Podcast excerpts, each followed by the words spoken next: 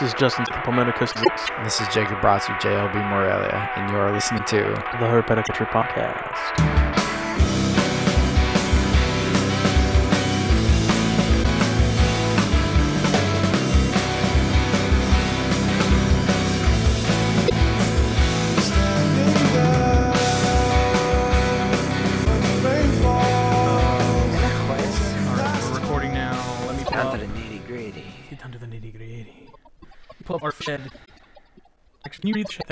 I'd like to pull up. Go on, You can read the, the shed. Officer, uh, is going to be at Daytona, so you're going to Daytona. We have that in Pittsburgh. Oh man. So this is episode 48 of the Herpetoculture Podcast. I am Jacob Bratz of JLB Morelia, And I'm Justice Smith, Palmetto Coast Exotics. and we're here with our buddy from across the pond, Nipper Read. Hello, chaps. How is it? How's your see you. evening? I have I have a, one quick question good before afternoon, we good evening, and good luck. I have one quick question before we get into this. Um, when you type out nipper on Messenger to me, does it perp- does autocorrect change it to nipple No. or do you just call him nipple? No, I just call him Nipple. Okay. I was I, just, I was just curious. I, I like that. I'll answer to that all day long. Nipple? All right. Just Well, wait, I just was I the was just curious. What was the name I should have called you? Did you call yourself like Susan something Susan? What was it? That was between us, and that was just at the weekend. Ah, that was okay. Oh, man. Oh, at the weekend. Roxanne. It was. It was. Just Roxanne just between you guys, huh? Dang.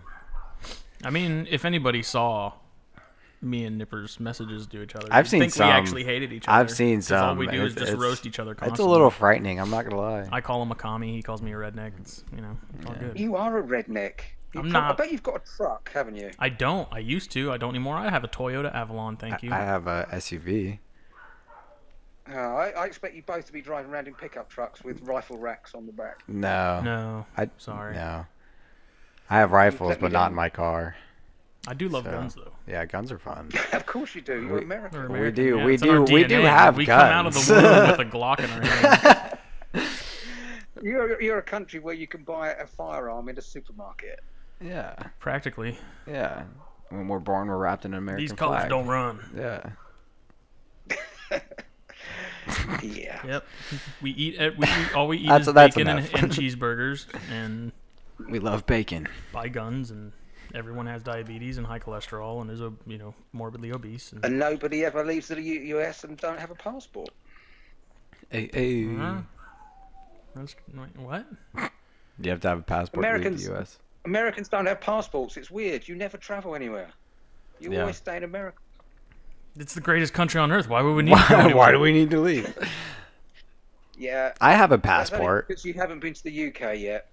I haven't. I've been to the Bahamas. That's the extent of my, I haven't. Okay. I haven't been out of the U.S. and it was not that awesome. I was supposed to go out of the U.S. I was oh, supposed to go Oh, yeah. to the Dominican Republic, Dominican almost doesn't even count. but that that just farted on my chest. So Oh, it's- that's- it's the whole thing. Well, when Yeah. you when you come field herping with me in the UK, you'll experience decent tea, proper Decent. beer, excellent food.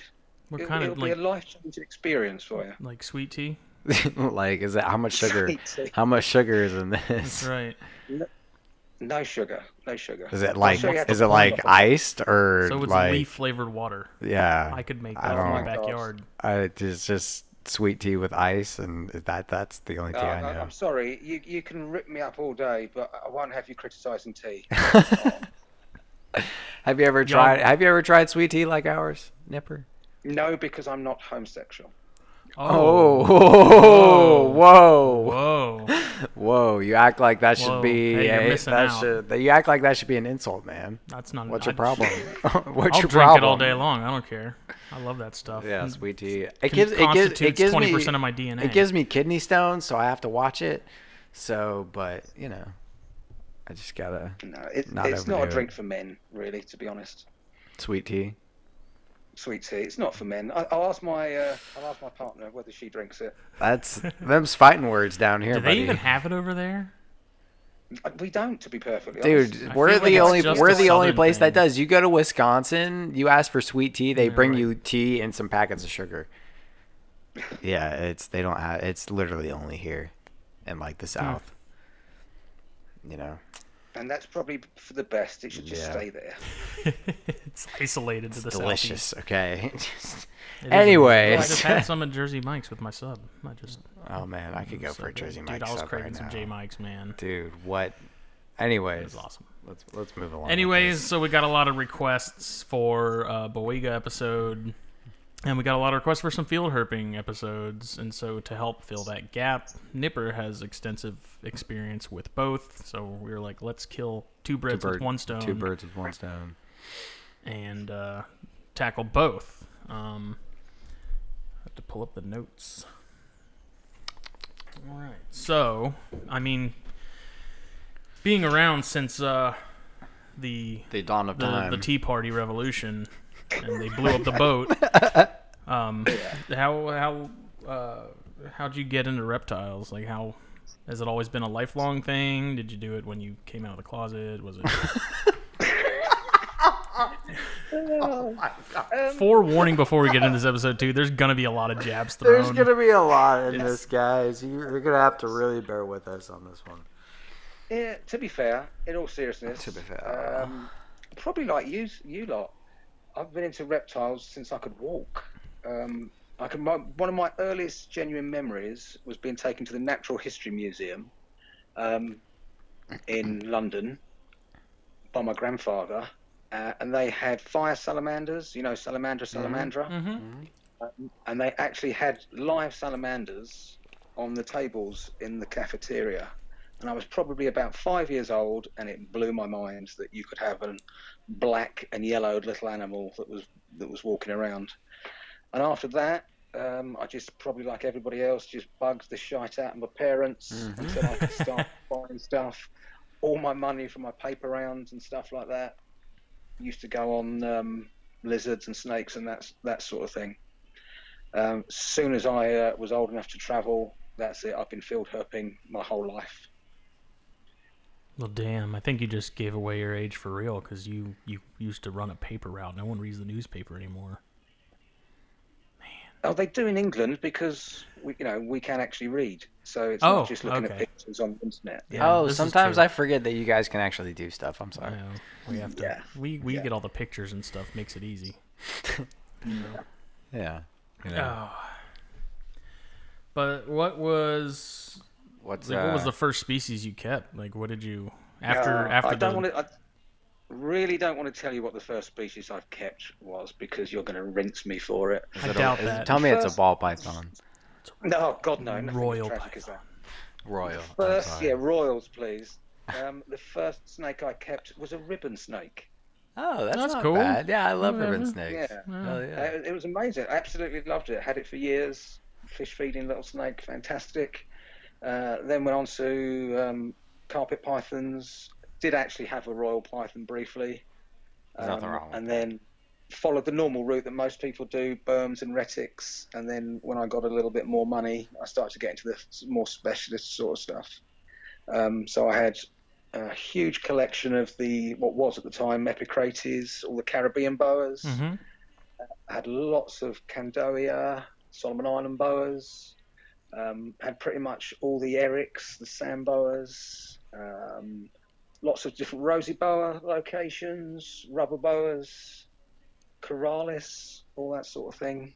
Um, and then sold all of that and went heavily into venomous. Had a very large venomous collection. Um, sold that about three years ago, and over the last year and a half, have just started getting back into the venomous. So my collection is um, building on the venomous, but with a lot of um, boas and pythons as well at the minute. So how I mean, how many snakes do you have total right now? I don't have very many at the moment. I've got about 60, 65 snakes at the moment. Um, Yeah, it's not very. which for me, it's not it's not a great deal for me. Um, when I with the venomous collection um, at that time, I had about 150 snakes. But when you've got that many snakes, it becomes close to a full time job. Yeah, Um, definitely. So, so I think I think around 60 or 70 snakes is is, is manageable. It, it's still fun at that sort of level. Mhm. Yeah. So uh, I'd agree with that. I mean, given my numbers Yeah. right now, I'm kind of content with what I have, Yeah. have, and I you know, think in, in many cases, uh, I would say less is more. Go Yeah, for the rarity. Uh, enjoy what you're keeping so it doesn't become a chore Because when it when it when it gets to the stage where you're just cleaning up shit all day every day, Mhm. it's uh, takes some of the joy out of it. Well, it's, Um, so- nice having, you know, knowing your limits in a sense, and being in a place where you Yeah. can go to a show and be like, I really don't need anything while I'm here. I'm just kind of hanging out and enjoying That's it. you know? yeah, It's, that's it's, it. I've gotten to that point. There was a point in time where it was like, if I went to a show, it's like I gotta buy something, Mhm. and that's not the case anymore. Because we've done it. We've gone No. to shows. We've gone to Repticons, and we're like, I'm not buying. It. We anything, just normally like it's honestly more rare. It's more rare for me to buy something at a show than it is for me to Mhm. not. But then I see a pair like- of Bairds, and I'm like, here you go. Yeah, let Money, me grab that real yeah. quick. You know, uh, yeah. They are bears are so hard to get in Europe. It's ridiculous. They're not Really- super. They're not super They're not common a, yeah, around There's here. not a but lot of people really breeding them in large numbers. There's there's a lot of guys like me where they have just a few, and like they breed those eventually, and then like babies kind of trickle Yeah. out. And there's no one Mm-hmm. who's really like solely focused. You know, half their collection is Bairds, and that's what they do. And Right. just you've gotten super lucky just like happening upon some, hmm you know, and it just works out. Yeah. Yeah. Yeah, they, we don't. But then again, you know, you go to. I'm sure it's the same in the, in America. You go to the shows, and 90% of the show seems to be royal or retic morphs. Mhm. It's, Royals and imports. Yep. Yeah, it's just rubbish. Yep. It's um, nice to be into something a little bit unusual, Uh huh. something different. Uh, so at the minute, I have. I'll give you a rundown if you want. Sure. Yeah.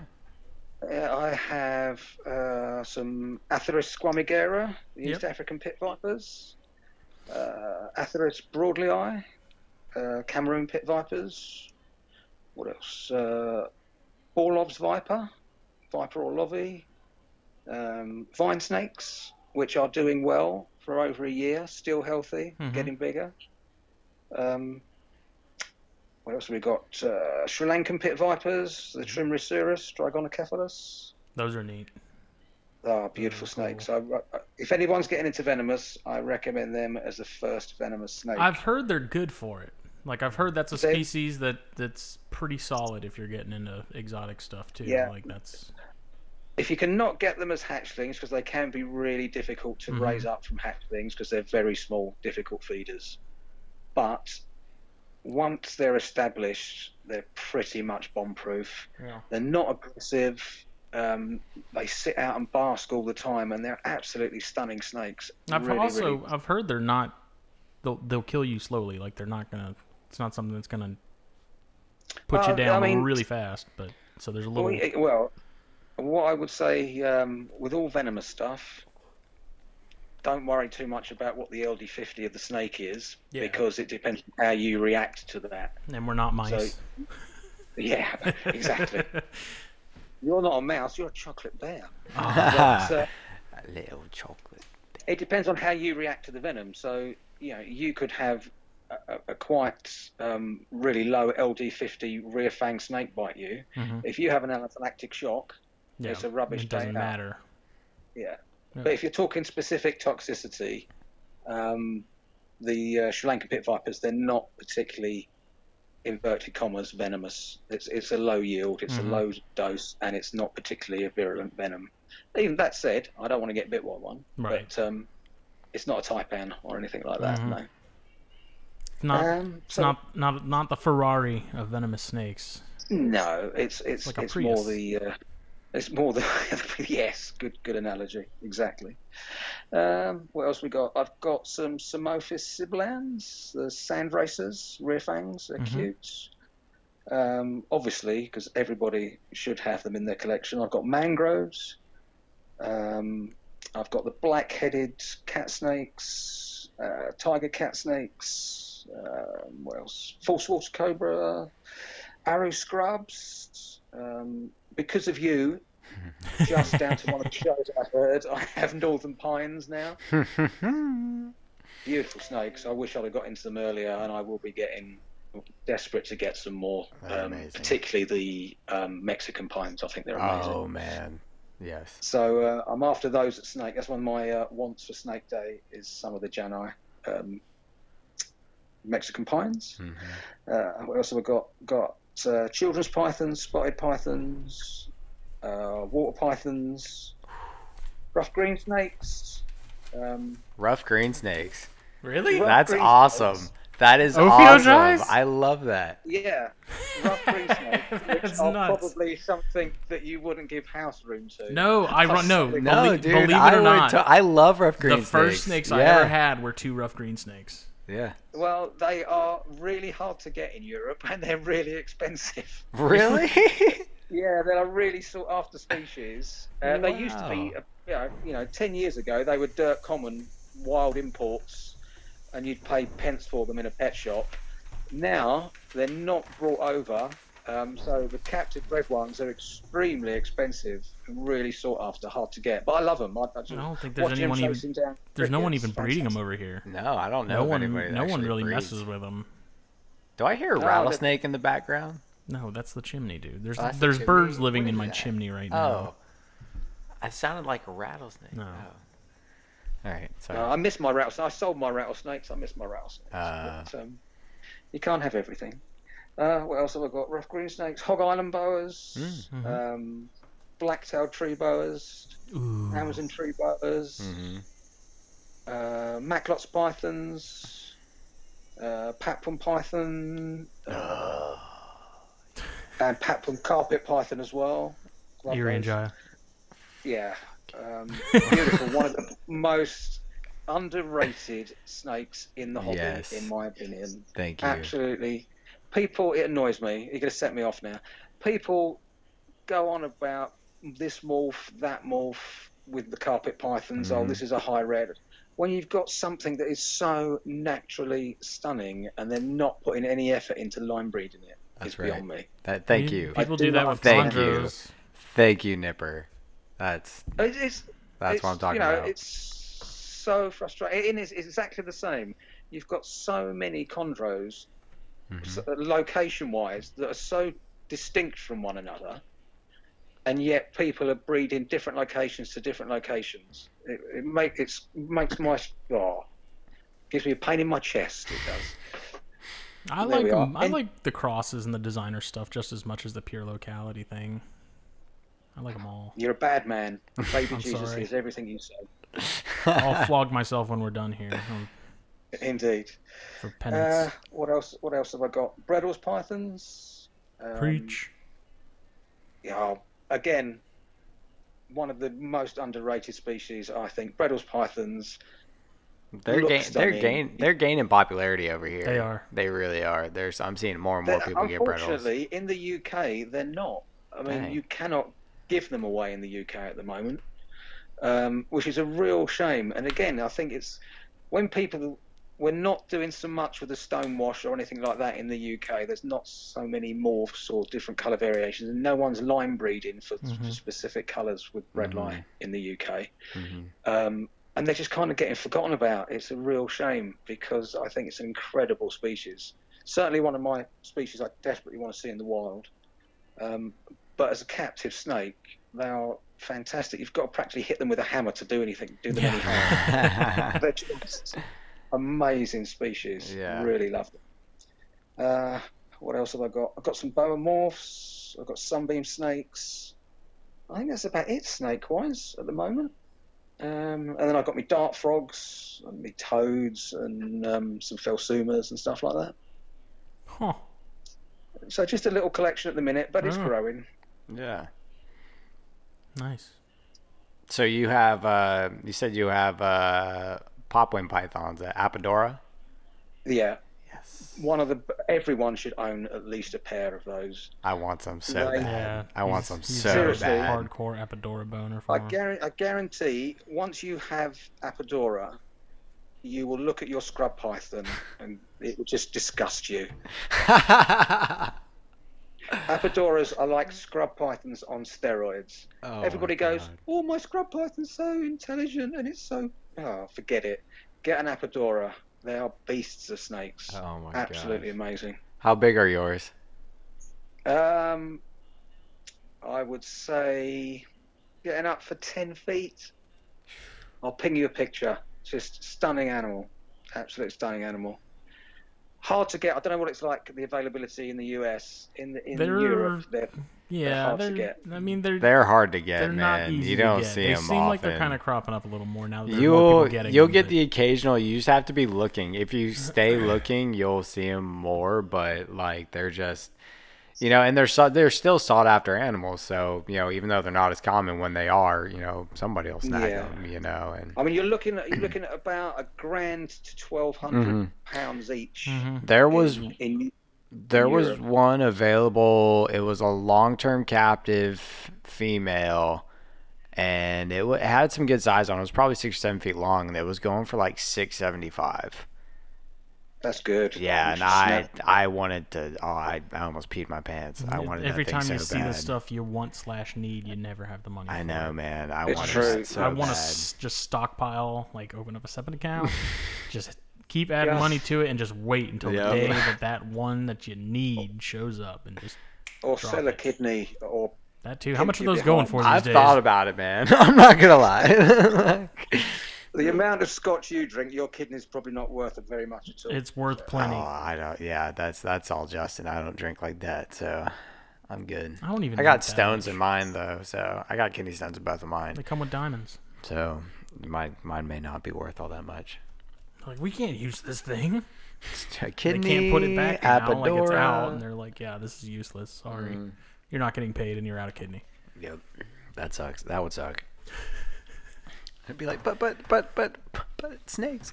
But let's get into Boiga.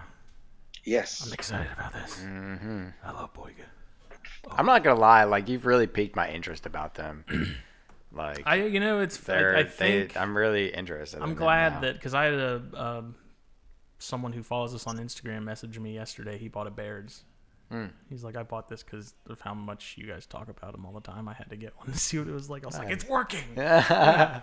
Oh, I tell you, your your show is absolute murder. It will cost me a fortune because some, you two are so enthusiastic about what you talk about, and your guests are enthusiastic about what they talk about. And I'm thinking, yeah, I need one of those.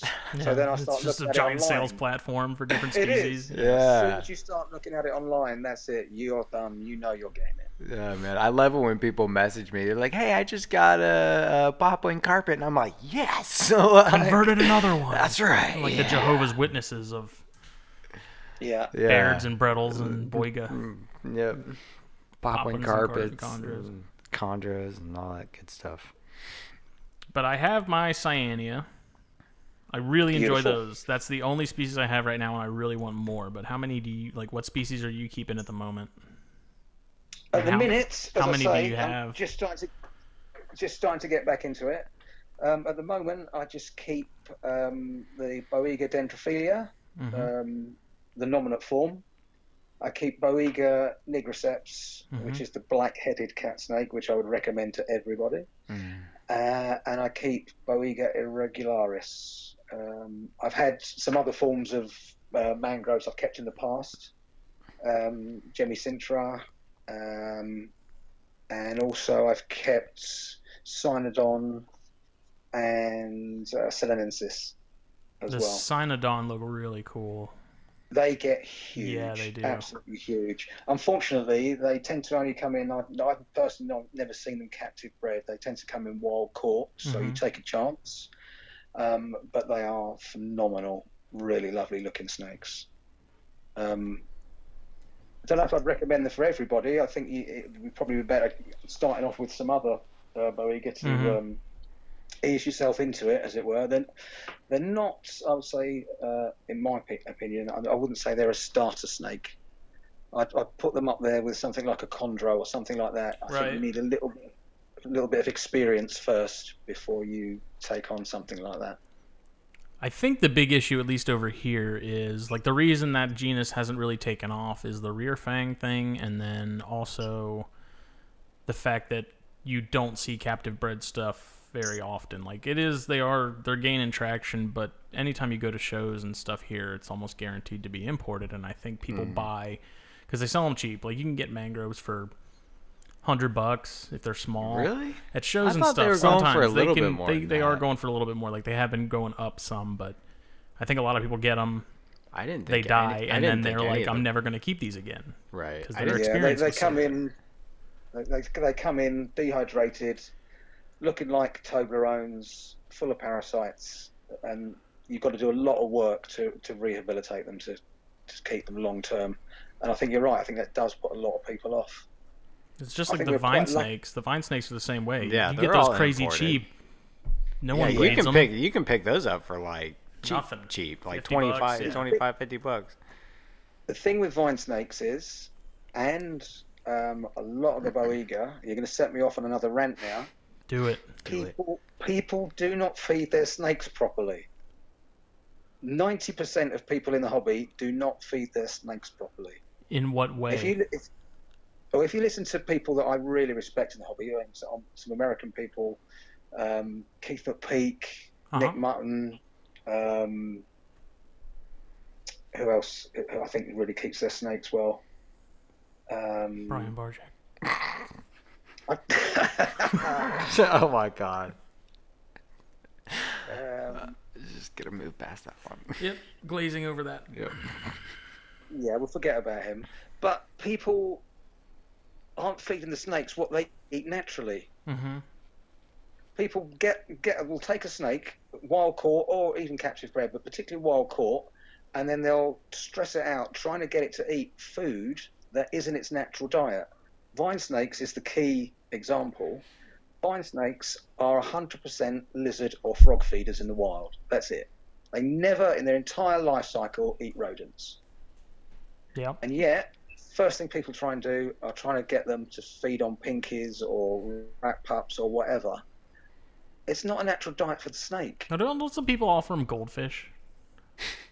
Um, I there are species that, because they're frog feeders, I've fed tadpoles to small ones before. They, That Uh-huh. seems to do okay. There are some that will hunt small fish, but predominantly the the arboreal snakes like uh, Boiga, um, some of the Telescopus, um, and the the vine snakes, they're they're all lizard or frog feeders.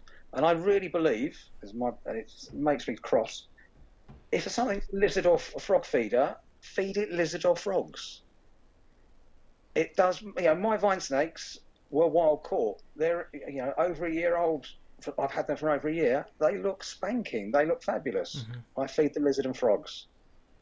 Now, do you have With- any with issues with parasites with that though? Because I think that's for at least over here, that's the biggest issue. Is people are like, "Oh, I don't I- want I- to get yeah, parasites," but I, I- would I- think over time they've adapted to handle whatever parasites exist in that prey. I- If you're, you're, I think you're exactly right. If the snake in the wild is eating lizard and frogs, and it has a full life cycle, it lives, it breeds, it breeds again, it breeds again, it dies.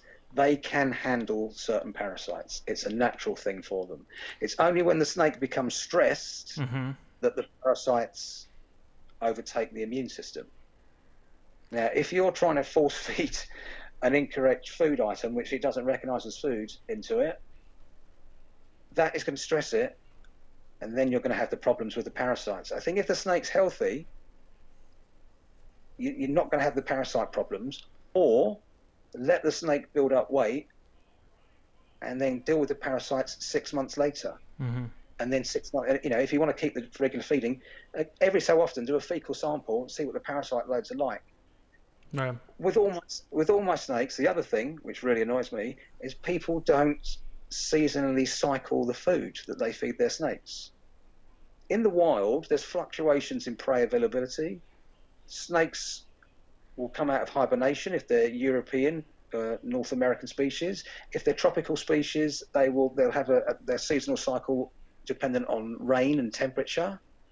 They will not feed on one carefully weighed mouse once a week. There will be times of the year when they don't eat at all. There'll be times of the year when they're eating two or three times a week.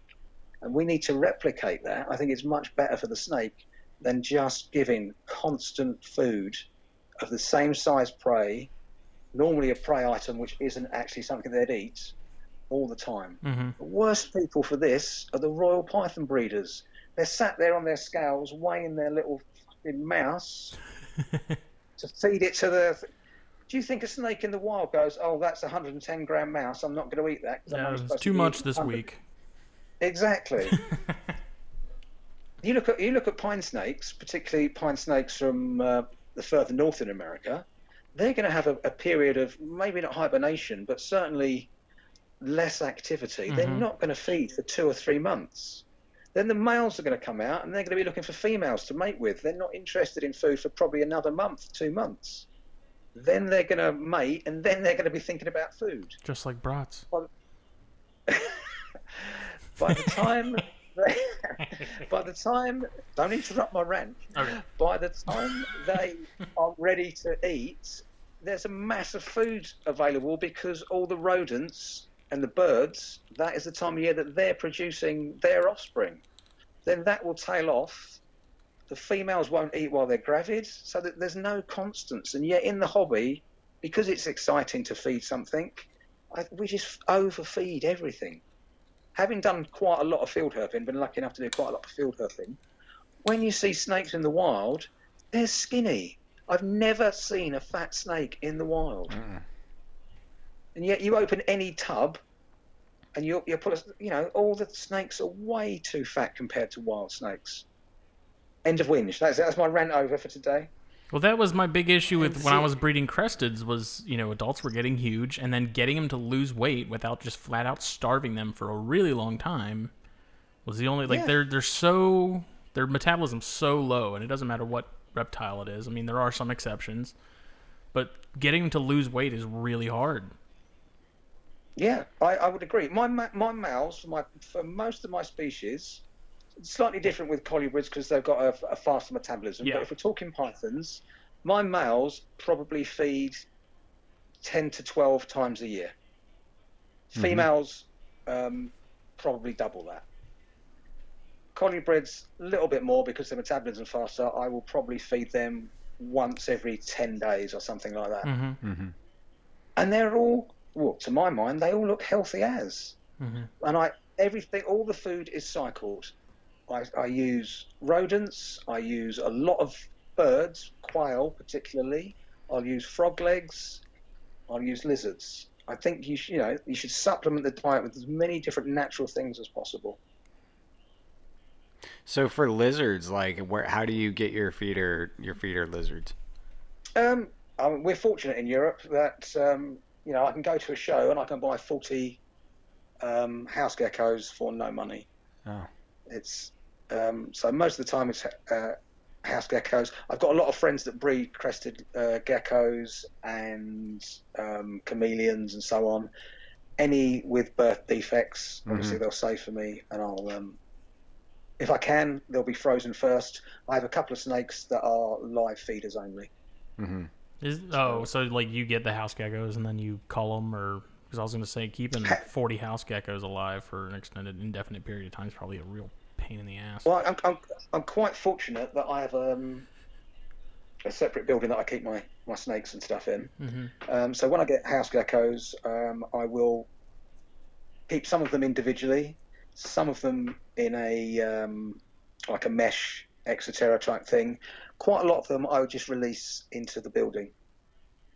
Um, and they live quite happily in there. The building never really drops much below, even the dead of winter, it doesn't drop much below 75. hmm Um, so they're quite happy. They live in there. Every so often, I'll drop a box of crickets deliberately and just let them, you know. So um, they do quite well. I'm always finding um, hatchling geckos all over the place when you lift up something, which is quite a nice surprise. So they do all right in there. So that's how I kind of keep them alive. It's your Pest control. So too. do you just like just grab one when you when you need to feed them, or like Yeah, pr- pretty much. If I Ah. find one, if I if you lift something up, there's one underneath. I will chuck it into one of the snakes that's a lizard-only feeder. Huh. Hey, that's not a bad system, No, man. That I mean, hey, if it works, it works. Yeah, Uh, that's I- awesome. I, I mean, you, you must have the same thing. If you're keeping insectivorous stuff, I, I mean, I, I keep some lizards and some dart frogs and, and some toads and stuff like that. You will always drop crickets. There's always crickets Oh, yeah. around. Oh yeah. fruit um, flies. Fruit flies are a nightmare. Um, so there, there's always enough food, and, they- and they do, by and large, keep it really clean and tidy in there. Damn. So as far as your boiga, how are you keeping yours? Do you keep them all in a similar manner? Are you doing natural setup, simple setups, a little bit of both? Um, a little bit of both. When um, let's assume you are buying wild caught, which in Europe, it's I would say in Europe it's about 50-50. We're quite lucky in that there's a number of um, quite prominent breeders, of, uh, and they've got great collections and produce some quite rare species captive bred, which is good. Um, there's Chris Lachvard. I think I've just crucified his name there, but um, from Holland. Uh, there's Mark King in the UK. They've got nice collections. Um, a few other people. Um, so a lot of species that are quite rare are available captive bred. But if you go to something like Snake Day or one of the Houten shows or the Hamm show, there's a raft of um, wild caught uh, Boiga available.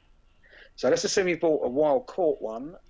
The first thing I will do is bring it home, quarantine it in a tub, and just leave it alone. I think the mistake most people make with Boiga, they're very, very sensitive snakes. Yes, I would agree with that. They're, yeah, they're not a snake for somebody to keep in a bedroom as a pet because I think they thrive, as the great uh, Bill Hughes would say, on benign neglect. Excellent snake keeper, I think absolutely brilliant. Certainly with Boiga, if you're fussing it every day, it's going to stress out. It's a snake that thrives on being left alone and with um, lights going on at the same time every morning, the lights being turned off at the same time every night, misting at the same time every day, hmm and you know, just leave it alone. So I will bring mine back if they're wild caught, and I'll put them in large tubs, really heavily planted, either with plastic or real plants. Heavily spray them because they're always dehydrated. Big water bowl in there, and for the first week, I will literally just look through the top of the tub once a day. Won't bother them at all. Give them two or three weeks, and then I will start introducing food. I'll try drop feeding first of all. And to be fair, in my experience, if you've left the snake for two or three weeks undisturbed, pretty much, except to change the water, um, most, even wild caught uh, Boiga, will drop feed. And I think Mhm. that's far better for them than stressing them out, banging them on the nose with a mouse in forceps or whatever. I've Um, done that with my my male Cyanea, and it's kind of funny. Sometimes he'll eat it, and then sometimes he just like gapes and strikes and hisses, and then does like Yeah. repeats, and then he's like, "All right, whatever, I'm done," and leaves. Gives it a few whaps, and he's like, "All right, whatever, dude." Yeah, I, I mean, I try personally never to feed off forceps if I can help it. hmm Um, particularly because he's been strange because it's like if I put it in front of him and he's awake and I don't move, he'll grab it. If I drop it in there and just leave it, he won't eat it. If I put live in there, he'll grab it. So he just it's, it's he kind of just eats when he feels like it. It's strange. Like the little female, I just put a, a fuzzy in the hide and it's gone. yeah, but he's eating when he feels like it. That's what And that is perfect. like. Yeah. You're, you're not forcing him to eat. Or, you know, he will eat when he's hungry. He doesn't need your routine, if you see what I mean.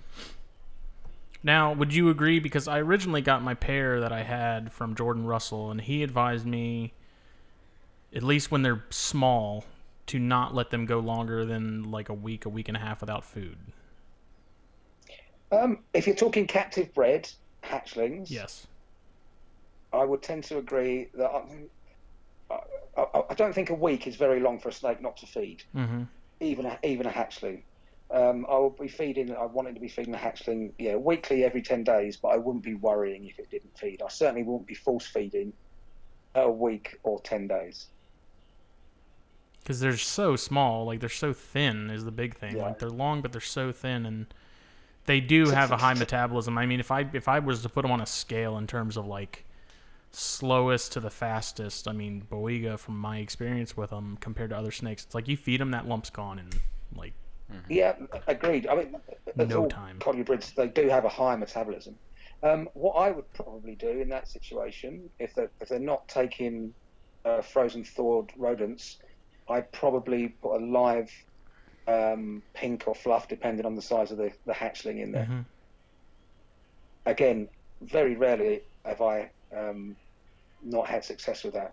Normally, I would put a little nest in there, use some of the straw Yeah. or bedding that the rodent's been in, um, and a load of rat pups if it's a bigger bigger hatchling, or a load of rat uh, a load of uh, mouse pinks if it's a smaller one, and they'll go in there and they'll eat multiple um, prey items.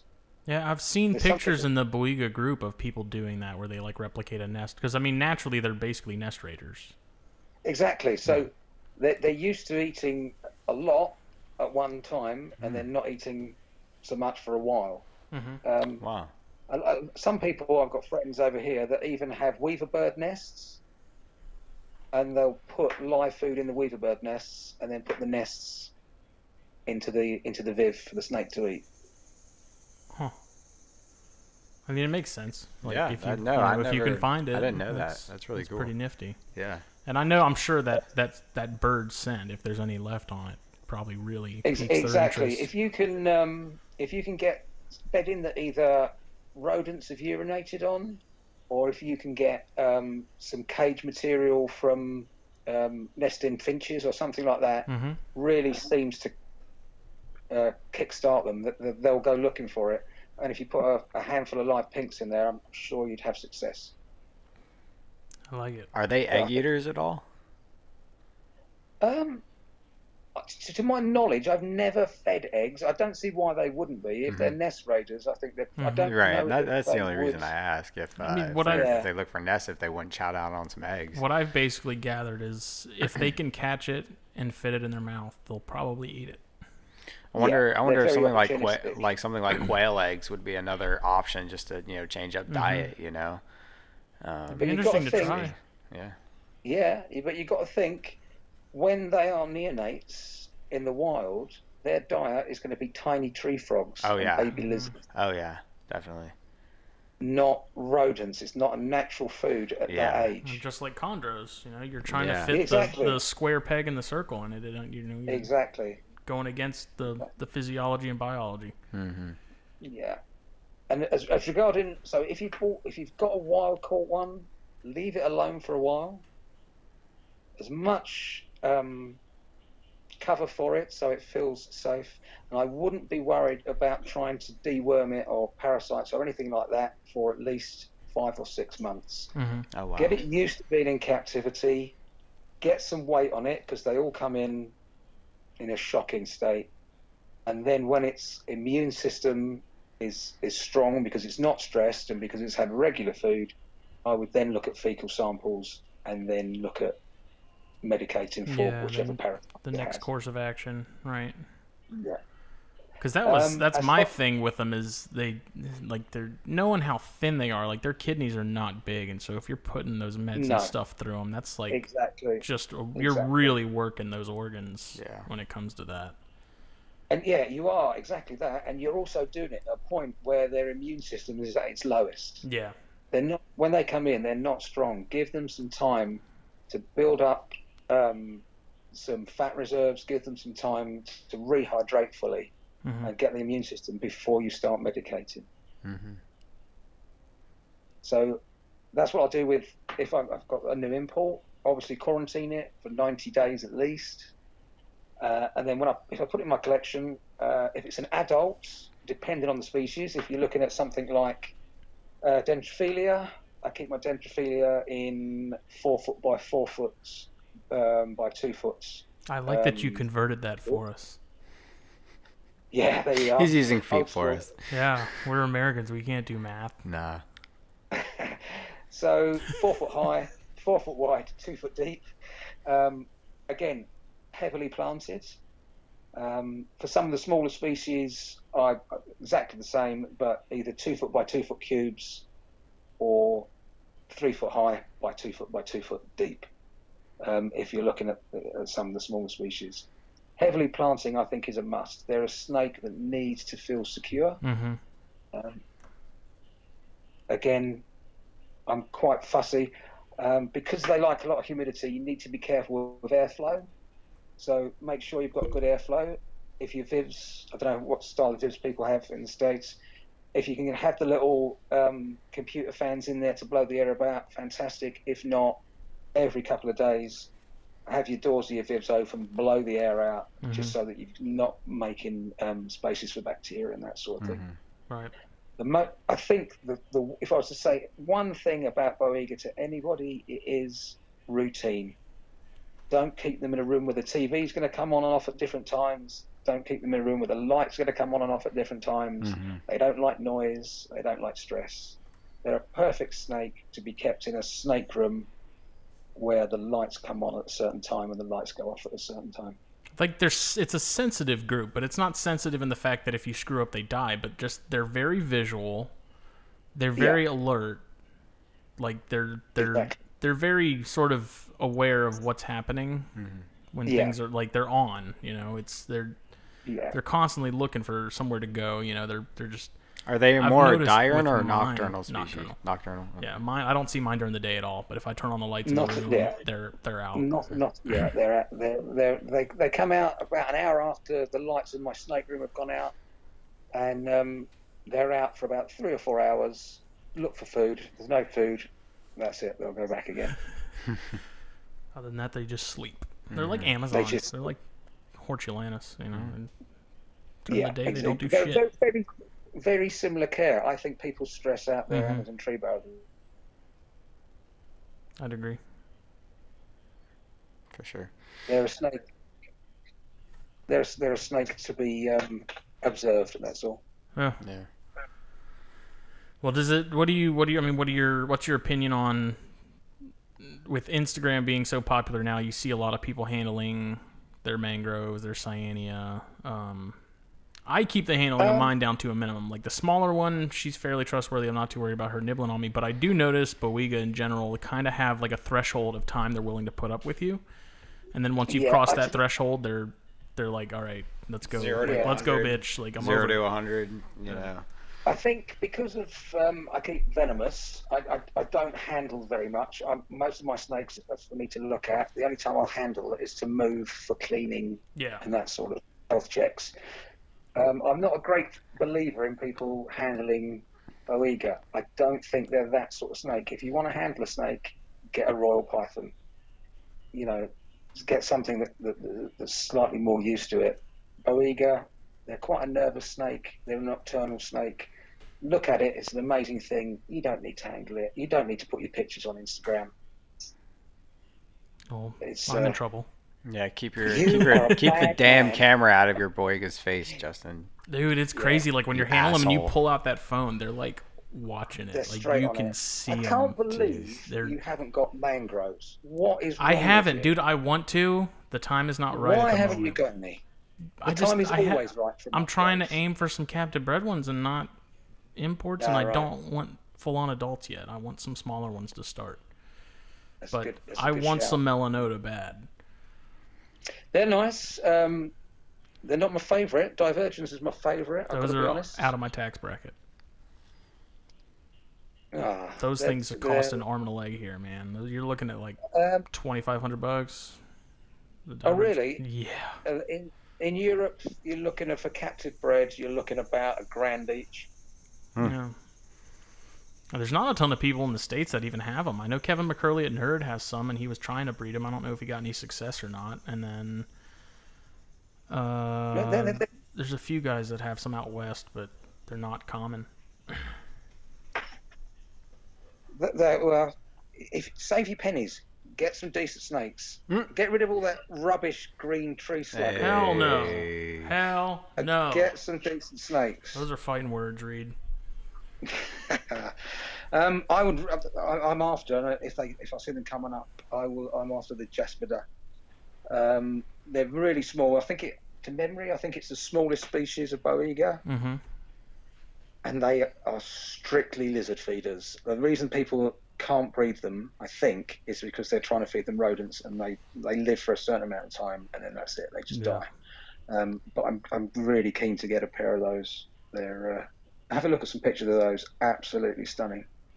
Now I heard something recently in in one of the someone I'm friends with, uh, who's big into Boiga, and she was friends with her on Facebook. I don't really know her personally. Uh, like ninety percent of the Facebook community now.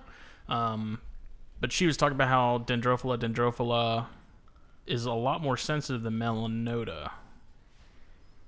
Yeah, I think uh, that might be a misnomer in so much as there's not a lot of wild caught melanota coming in. Mm-hmm. So the majority of people that have melanota have captive bred melanota. So I don't think it's that they're easier to keep. I Yeah. just think they're more robust because they're captive bred. They're not coming in wild caught. Right. I want to get my hands on some bad man. Like those are, as far as Boiga go, those are next on the list. I What love. about Latifasciata? I like those a lot too. But those are also those are kind of up there in price here too. Those are they're not as They're- as they're the- expensive as divergens, but they're they're not as common they're- either. And They're quite. They're not cheap, but they're they're around 500 to 800 pounds in in Europe. yeah, that's about what they are here. Yeah, beautiful things. But They're you must get cool. mangroves. Yeah. You must. I want to. I remember as a kid when I was living in Virginia Beach, um, when my dad and I were breeding corn snakes, we went to this guy's house that we had bought some snakes from, and he had some. They must have been melanota, but he had some, and those were the biggest mangroves I've ever seen in my life. Those things were absolutely massive. And he had a huge, probably uh, if I had to guess, that cage was probably a eight by maybe a five by two. Just a massive cage for them. They were huge, huge mangroves. That's great. Beautiful things. Every every home should have a mangrove viv in it. It should be the law. you got you got to think, and this is. I mean, p- please feel free to rinse me for this. I'm from an age pre-internet, just. Oh my god, And you dinosaur! You can't even Im- you can't even imagine that. And every magazine that I managed to get, or every textbook that I managed to get about snakes, had on the cover a picture of a mangrove snake. It's They're one of the like most one of the most species. photogenic snakes around. Yeah. So to me, I've always had mangroves. Um, pretty much, they've always been a staple of my collection. Uh, to be fair, I've never had a problem with any of them. They've always been really good captives. hmm I thought, like an idiot, I had uh, black and white ones, but I sold them um, to finance my some of my venomous stuff, and I Mhm. regret that now. They are amazing. They're quite hard to get. Do you get Um, the ones that you get that are imports? So they have the I, I almost every picture I see of some for sale on classifieds, they have nose rub going on. Like they're missing Nose that rub, scale yeah. almost entirely. Yeah. Just about every captive mangrove that, uh, sorry, every wild caught mangrove that comes in has a nose rub. It's just, it is what it is. Unfortunately, it's um, just, again, something to do. You know, when you get them, some form of anti uh, antibiotic, leave them alone. Mhm. Antibiotic cream on the nose, and then just leave them. They will calm down in a well planted viv. They will calm down. They won't be rubbing on the cage doors or anything like that, and it will heal. And you, you know, it, it, it's uh, it's just something with the wild caughts. They all have it. hmm And when you drop food in in those kinds of setups with them, or is it like something in elevated, or you just put them in a cup on the floor, and they just come? Uh, exactly, exactly that. I'll um, I'll feed about just after I turn the lights off. I will put a, a dish in there, suitable size prey item, and I will just leave. and leave the 'em- room, Let them shut the figure it out. Come in the next morning. If they haven't fed, um, I'll do exactly the same thing again the following night. If they haven't fed, I'll leave it a week and then just keep doing it. They will eventually take frozen thawed drop food. To be fair, in my experience, I You broke out. Broke out. You there? Hello. sorry, I've had less trouble with wild caught ones than I have with captive bred um, babies. Oh, I think some of the species, captive bred babies, are so difficult to to keep feed, feeding. hmm Um, I've had the, the Ceylonensis, beautiful, beautiful looking um, baby snakes. Uh, but you're, you're cutting pink heads off and you're trying to feed pink heads to snakes and things like that. It's, you know, they are minute things. They're- I know the Cyanea when I got them, man. I was like, holy crap. They're just, they're, it's not that they're small, they're just so thin. It's like, there's nothing I can feed this thing. Like the mouse tails were even, you could see a lump in them. They were that Exactly. That's so difficult. It's crazy. It, it, it's, it's lovely to actually get past the stage when they can start taking whole Mhm. prey items. I, I hate cutting things up. And, Yeah, I mean, once that happened, though, man, they started growing like crazy. Like my Cyanea Yeah. grow so quick. It's nuts. They're Um, like, they go I from would little say- to, big in no time. one one of the best, if not the best, Boiga species. Um, absolutely, A- there's a, a, a full size adult is absolutely amazing. It's just you know beautiful looking snake, beautiful. Everyone should have one. And would you? What is that? The species you'd recommend for like getting into Boiga? Is B Cyanea? I would, to be fair, I would because they seem to be, particularly the captive bred ones, seem to be a little bit more robust than other species.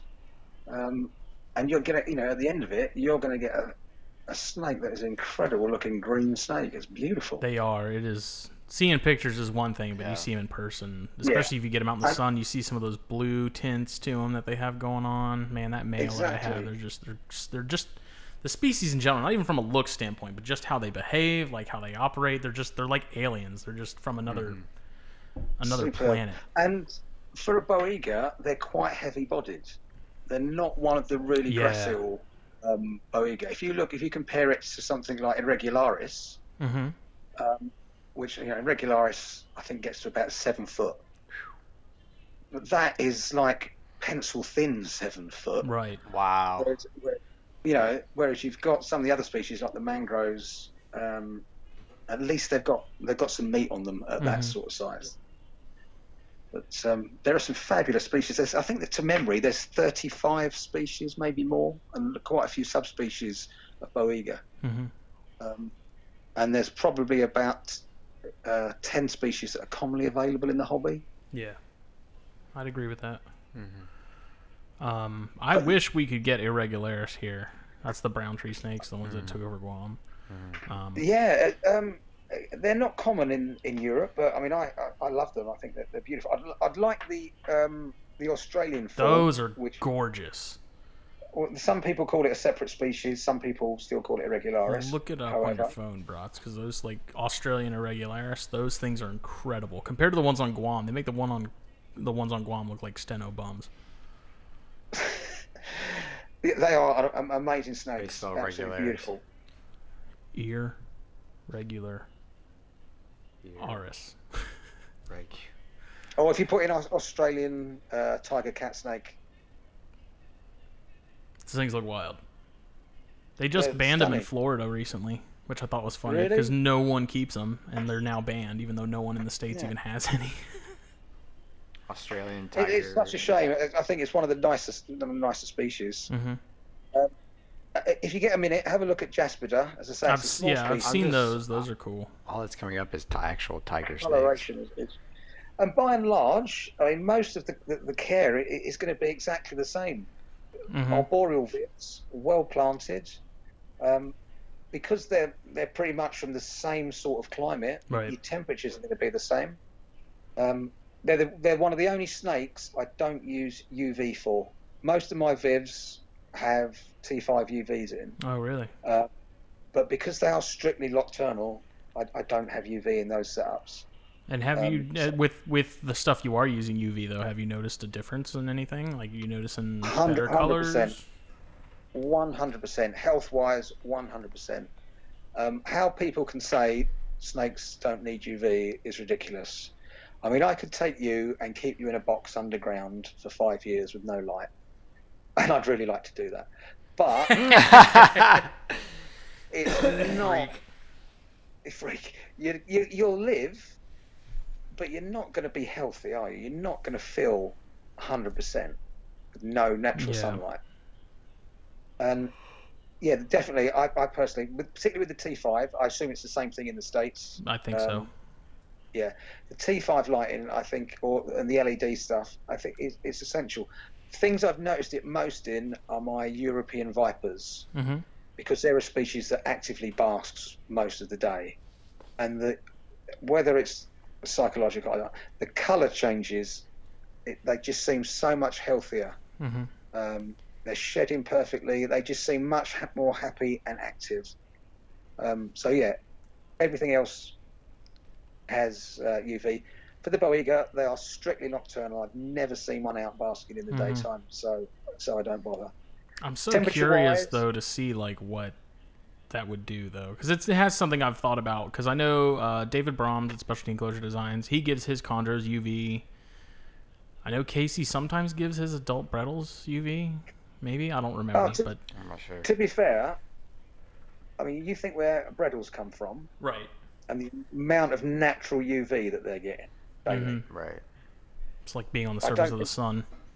Yeah, I don't think you should be keeping Bredl's without UV personally. hmm uh, chondros as well. I think even if you put very small LED or um, small T5 units with the reflectors on, I think you would really notice a change in coloration. Now, whether that's just a visual change because you're looking at them under UV light, Right. or whether it's a health thing, I couldn't say. But I do think, personally, I feel it's much better for my snakes to have the UV. So all the vibs have got UV in. Mhm. I, I keep very, very few things in tubs. Most of my stuff are in VIVs. Um, Do you I'm give your dart frogs UV, or you just supplement food? I, I, I, um, with the dart frogs, um, I'm really, really careful about food in so much as I wild collect as much food as possible for them in the summertime because I think naturally the, the beta carotens and the, the natural vitamins that they get from the insects that have been eating plants Mhm. that have been out in the sun, and so on and so forth, is so much better for them. If I can't do that because it's winter time, I, I use Arcadia vitamins for them. Um, and I will feed the feeder insects on bee pollens and stuff like that. The And vitamins. particularly uh, the. Sorry, go ahead. The vitamins. I got blisters Vitamins. on my fingers. Um, and the Phelsumas as well. Um, feed the insects, bee pollen. Um, I use Repashy for those, mixing bee pollen with it, and some Arcadia vitamins. Cool. Not vitamins, Vitamins. Vitamins. vitamins. Yeah. Um, but temperature-wise for the Boiga, they're they're- they're a fairly um, they're a tropical species, obviously. hmm Um, so I will keep them around 84, 85 in the daytime. Thank you for the probably a- conversion again. That's okay. And a, uh, 84, 85, and probably down to about 75 um, at night. I don't give mine a drop at all. I don't give anything a mine a drop. Again, I'm all for trying to make it as natural as possible. You're going to get a temperature drop. It might not be 10 degree temperature drop, but pretty much anywhere in the world you go, you're going to get a nice temperature drop. So I just think it's easy enough to do. Whether it helps or not, I don't know. I mean, Mhm. like, do you temp, do you, do you temp cycle your stuff as well? Nope. Okay. Um, for a lot of species, I'll temperature cycle my stuff. Um, so come December, I will, well, come the end of uh, November, I will stop feeding up all the species. I will then start dropping the temperature about one degree a day hmm through December. They won't be fed again until February, and then I'll bring the temperatures up, and then I'll put them together for breeding.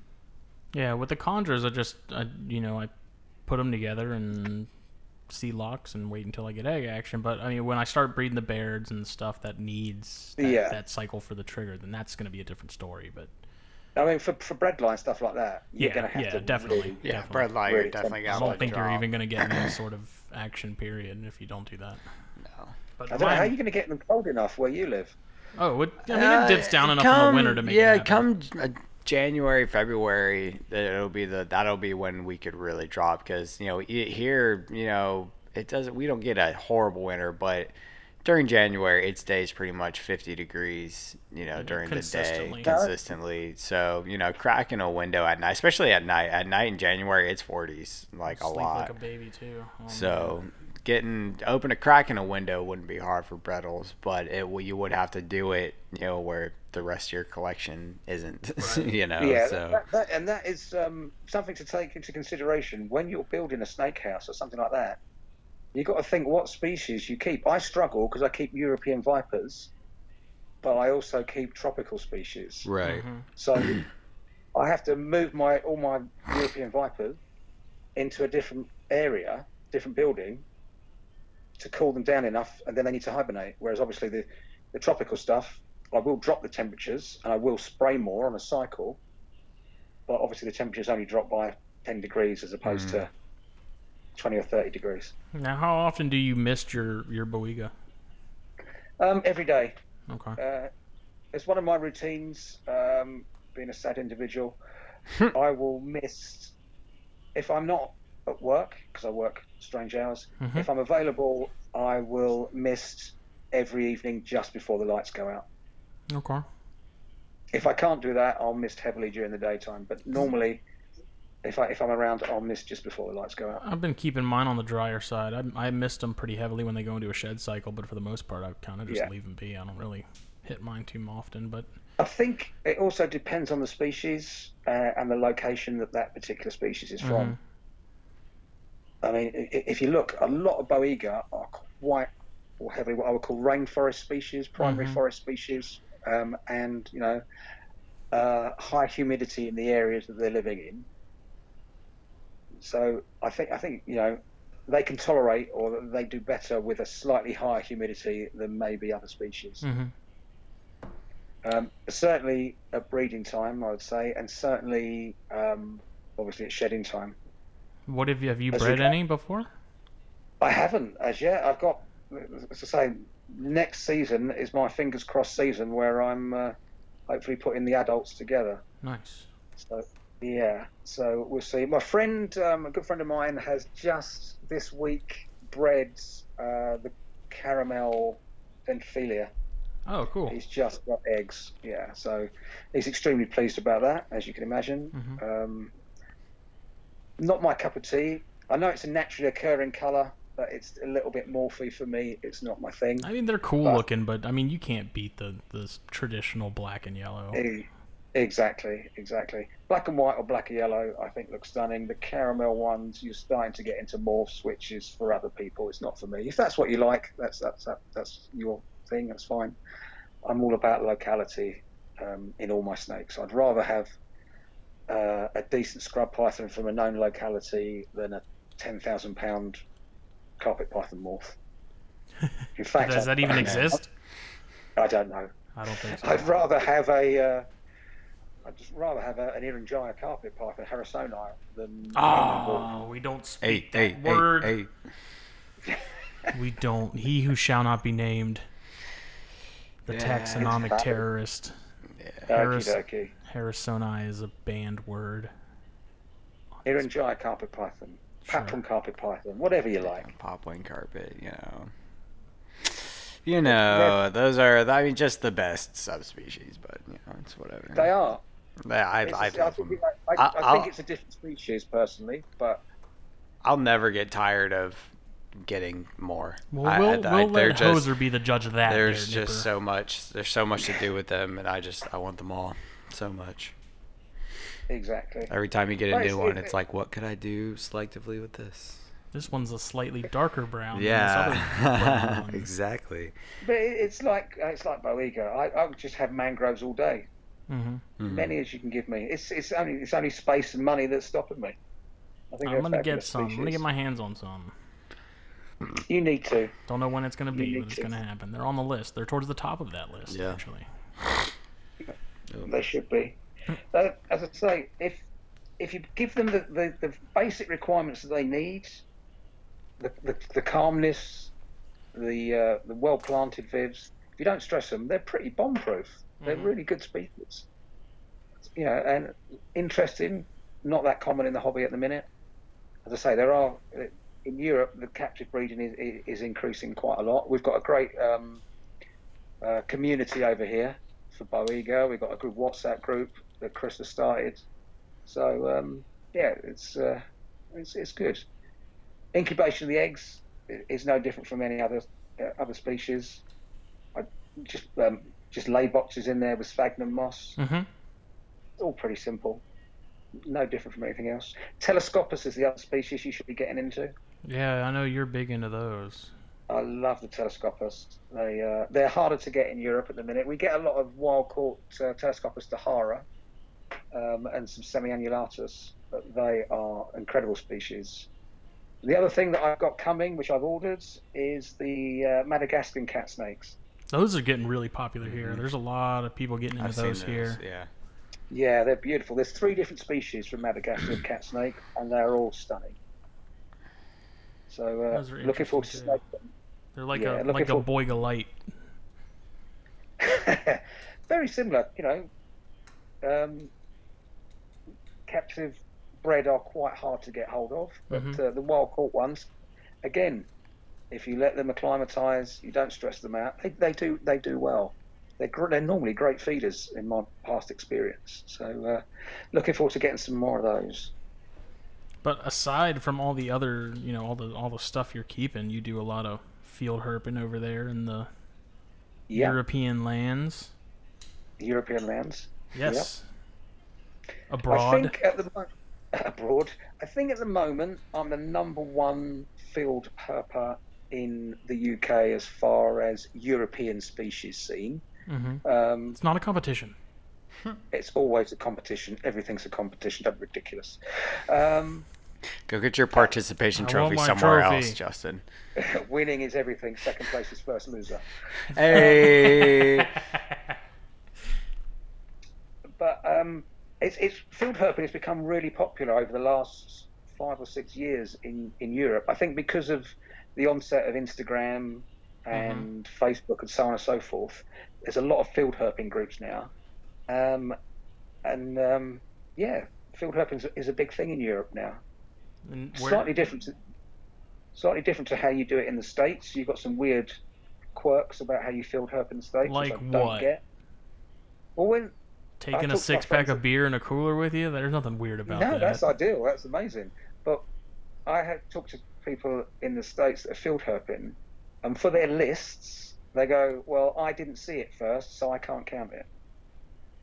yeah. So if they're road cruising and they see a snake, or their friend sees a snake first, even if they catch it and photograph it, they can't count it for their list. Oh, bull. Bull. I, I wouldn't do that. No, if you go Well, as a that's group, the case, if then you I go found as a group, really you- nice little green water snake, or whatever water snake it was that I found on the road that one night we went road cruising a couple months ago. That wasn't a green water. Whatever Which, species uh, it was. Do you not know your Nerodia, I really We don't. We don't even have greens here, you ass. Okay.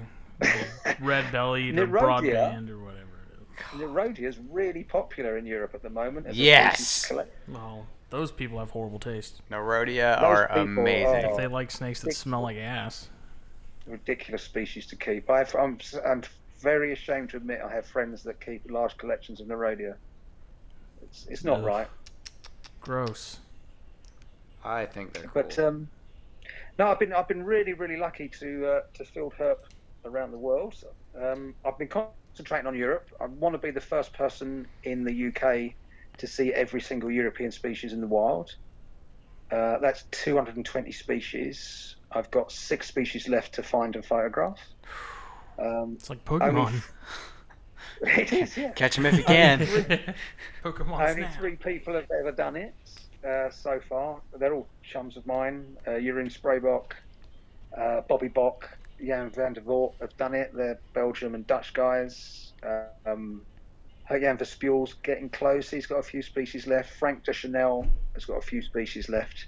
Frank Deschandol, check out his Instagram. He's one of the best herp photographers in the world. His Instagram is Frank Cannon. I advise everybody to look at it. His pictures make me never want to take a picture again. Well, I'll have to check They're that so out. good. There's a good chance I already follow him, I'm sure. He probably do. He's constantly travelling. Um, he's in Borneo, I think, at the moment. Um, his pictures, his hurt pictures, are just amazing. See, I see that stuff and it always makes me feel bad because I don't really get out and look around for stuff anymore. And when I do, it's like, cool, another black racer. Cool, another yellow Yeah, Yeah, red we snake. said so many Cool. times we were gonna go road cruising Yeah, while the have. season was hot, and we just never went. Well, What, there's no excuses. No excuses. Get off your asses. Get out there and Hey, photographs. You ever been Yeah. to the American South in the summer? Yeah, it's it's No. it's It's miserable. It's brutal. You go run around the woods and get sweat in your eyes and get eaten alive by bugs. Get a bunch of ticks. Oh my God, man, the fuck up! What's Oh. wrong with you? Have you, hey, have you ever have, have you? Oh, I'm not gonna. mm. What? Have you ever found a found a tick in uh, your unspeakable areas? oh, Yeah, yeah, man. often. He I've- is a I've- tick I've in an unspeakable. He is a tick in an unspeakable area. You'll think twice about I- ticks. I've, I've had some. I've had some unpleasant herping experiences. I can assure you. But you've got to get out there. You've got to do it. You ever been When held you come- hostage? You ever been kidnapped? Um, I've had well, oftentimes my- myself and the- the people I go away with. We um, we've had trouble with local law enforcement quite a lot because you're Nice. out at night in areas where they don't see people. You've got head torches and you're walking around. So obviously people phone the police quite a lot. Um, fortunately, I wasn't on the trip, but the, a trip my chums all got arrested for spying in Greece because they were photographing frogs close to a military base. Oh. Um, I've had um, guns pointed at me, and yeah, which is probably not anything special for you in America, obviously. um, we've had the Carabinieri arrest us. Um, yeah, but it is what it is. You're, you know, you're out in the mountains or you're out in, in the wilderness herping. You're going to encounter some problems occasionally, as you will find out when you come to Europe to look for vipers with me. Hey, hey. I mean, if I'm gonna get a gun pointed at me, then I don't want it to be like Hostel. That movie really made me scared to go to Europe. Mm. Movie was brutal. 'Cause it's like that's what they do over there. That's that's exactly what it's like. That was a documentary. It was. Where, as far as herping though, where have you been? I know you recently went to Greece and I España. Peloponnese, which was uh, I've been to a few places to herp, um, where I've been. Been to Borneo to herp. That's amazing. Oh, that was so um, I- cool.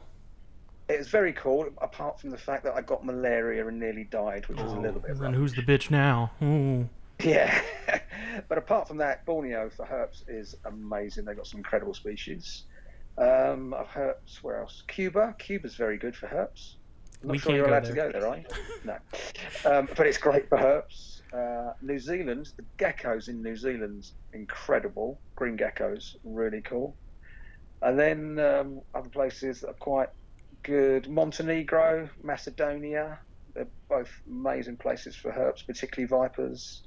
Uh, Albania, Spain, Portugal, um, Hungary, Slovenia, Croatia, Bosnia, Italy, Sardinia, Corsica, France, Belgium, Canary Islands, Nepal, Balearic Islands, Greece.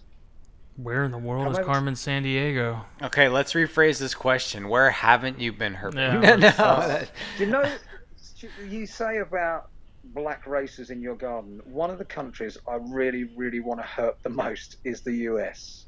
As soon as I finish the Euro list, which will hopefully be next year, I've got trips pre booked, so God willing, I see the species I need so that by the end of next year I can start going further abo- abroad. I want to see all the US rattlesnakes. That's my next list I want to do. oh man, I would pay Um, big money to watch you grab a racer and watch it just absolutely light you up. I could, uh, if you came down here, I might could get us on a six thousand acre plantation that's got a lot of canebrake rattlesnakes, a lot of Oh, racers. mate, I would love that. That Yeah. would be amazing. I could get well, you. you've got to think of things that you take for granted. Definitely. oh yeah, Yes, I know where you're going with that, but You know, things that you see in your back garden, your backyard. I will, will blow my mind. see, Oh, yeah. I You know, like I know it, there's it would be the same way if we went out right. there, though. there's you stuff know? you know, grass snakes or natrix or whatever it is. Y'all are like whatever. Yeah, and we see them. and We're like, oh, these are cool. Like Yeah. black racers, though, I'm just like, I see one. I'm like, I'm not even gonna chase you. Go I still do One- it. one I can't help myself. I still do They're a nightmare. I still catch them. They They're still not bite me every time. Coach and- whips are cool. Coach whips would be amazing. I haven't even found coach whips. found We have some lovely whip snakes in Europe. We have Dahl's whip snake, which is beautiful. I would love to see those. Yeah, no, I've Um, ne- never found coach whips. One of my big bucket list snakes that I really, really want to photograph in the wild and have done for years are cottonmouths. Oh yeah, I could I could get you on cottonmouths too. Good old. American trailer park snake. There's uh Yeah, at the plantation we've got wetlands and I found several cottonmouths out there. that that would be that would be amazing for me. Yeah, for sure, But man. you take that, you know, for you, that's your bread and butter herping stuff. hmm It's the same as if you if you come over to the, U, the UK, I'll show you Berus, I'll show you Mhm, melanistic mhm. Berus, the adders, fantastic vipers, but I can see them every day if I want. It's you know, it's it's Yeah, and to me, just seeing a species of adder would be incredible. Ammodytes, you know, 'cause- Ammodytes would be at the top of my list, man. Yeah. Those But things are if we so cool. if we if we did a very very easy Euro trip, you could see so many cool vipers. Ammodytes is easy. Mm-hmm. Hmm. Pia You and got Cody have some, and I want to photograph them really bad. Like those, they come in so many different colors and stuff. They're just, they're, oh my You- god, you, they're you know, so you've cool. got Ammodytes in Austria. You've uh, got different subspecies in Italy. You've got the ones from Montenegro and Macedonia. You've got the Adder Island ones, which are a dwarf form. They're, they're just brilliant Man, they're- species. They're, freaking hot. Things are gnarly. Yeah. Yeah, you, you don't want to get you don't want to get bit by one. Knock, They're knock you on your ass. They're, they're, I mean, they're. I think the, a lot of the Vipera stuff gets kind of like, yeah, it's bad, but it ain't that bad. But like Ammodytes, I've read some bite reports of Ammodytes, and this Is it like a Pretty neur- is it like a neurotoxin or? When you when you're talking about Vipera, if you look at the slightly the bigger ones, the the Montiviperas like Raddei, uh huh. and uh, are you familiar with those? Like the Yeah. Turkish mountain vipers. Yep, the Israeli stuff, and yeah. That's it. I have a friend that was bitten by one of those and lost his arm. Oh wow. I can send you the photographs should you want to see them. damn, Yeah. So. definitely. And that was that. That's that's field Herping gone very badly wrong. Mm-hmm. You know. Have um, you been just bitten by because they're anything? Vipera. Um, touch wood. So far, no. The closest I've come to being bitten was by an Ammodytes in Montenegro, and that was complete excitement and stupidity on my part. Your boner Um, kept I getting in the saw a way. snake. Say again? Said your boner kept getting in the way. no, no, I wasn't with you, Mum. Oh yes. Damn. I had short gloves on instead of long gloves on, and I saw a snake disappearing into the, into the into a bush, and I grabbed it by its tail, thinking it was a smaller species. And when I pulled it out, this sounds it was- familiar. yeah, it was a three foot long Ammodytes, which then span round to bite me and caught the very edge of the top of my glove, a couple of millimeters further up my arm, and it had gone straight into my wrist. Oh. So, Mm, yeah. This is ringing a bell. I'm getting deja vu. You know Yeah, what? not- Mine wasn't that. Mine wasn't that drastic. I couldn't see the head, but I grabbed the tail. Yeah. Um, but I've, I've caught so many venomous snakes. I mean, Israel, if you get a chance to. Oh, Israel's another country I've heard. Um, I've been there three times, Israel. I would like to go Well- there, but given the current political climate, it's probably not a good idea for me to do that. Um, I don't think. Israel is really safe, I think, personally. if you Uh, avoid Eh, Tel Aviv, I think it's quite a safe country. considering we're Uh, like on the brink of going to war with them right now, and I have to pass. Hard no. Okay. Dude, they're like shooting down drones and taking freaking tankers and doing all kinds of like they're they're asking for it. That, that's Iran. They're just That's asking They for are. it. Uh, That's Iran. That's not Israel. Oh yeah, you're right. Never mind. Dumbass. That's a different Man, you're right. Israel. All those countries start with I's. Give me a break. They do. It's confusing. And if you've never read a book, I can see what you No, Israel Israel's Yeah. like one of our homies, dude. Like I- Oh Israel. Wow, you flipped whoa. so fast. no, for real. Like we like No, Israel's like I- a, Israel and America have got a real understanding. You- Yeah. You, you'll, you'll have no trouble over there whatsoever. Um, but f- for the number of herp species that you can see, I think you're going to struggle to beat Israel. We found 48 different species in a week on the last trip. Oh my god. Um, finding the Uromastyx. Yeah, Uromastyx are easy. hmm Um, but viper wise, you have got amazing vipers over there. You've got the Cerastes horn viper, Cerastes cerastes. You've got the little dwarf sand adder, the Cerastes vipera. Mhm. You've got the false horn viper, Pseudocerastes. You've got uh, Cerastes gasperettii. You've got Vipera bornmuelleri, the mountain viper. You've got um, Atractaspis, the asp vipers over there. Is amazing. Walterinnesia, the uh, Egyptian cobras hmm catching them, holding those, holding an Egyptian cobra, a wild Egyptian cobra in your hand while it's struggling, they are so powerful. Incredible snake. Um, got a lot of rear fang stuff out there. You've got Telescopus, Dhara, Telescopus, Hoogstry, and everything. Really can't recommend it enough. Get yourself out there. Go So out which one has been your favorite? I would say Israel is my favourite place to herp, Mhm. 100%. Uh, only because it's such a small country, but basically, the middle of Israel is just empty desert. As soon as you get into the desert, it's just herp central. Hmm. It's convenient herping because it's so small. You can, you know, drive right. for It's like Rhode Island. hours. exactly. You can drive for a couple of hours, not see anybody. Fantastic herping, but you can be in civilization in another hour's drive. Mhm. It's really, really good herping. And I mean, obviously, Borneo is a, is an amazing place to herp, but it's harder to find species because of the size of it. Yeah. Well, what's the what's the travel like to Israel when you go there? Are you going by plane? You like you guys have a big lot of train riding, don't you?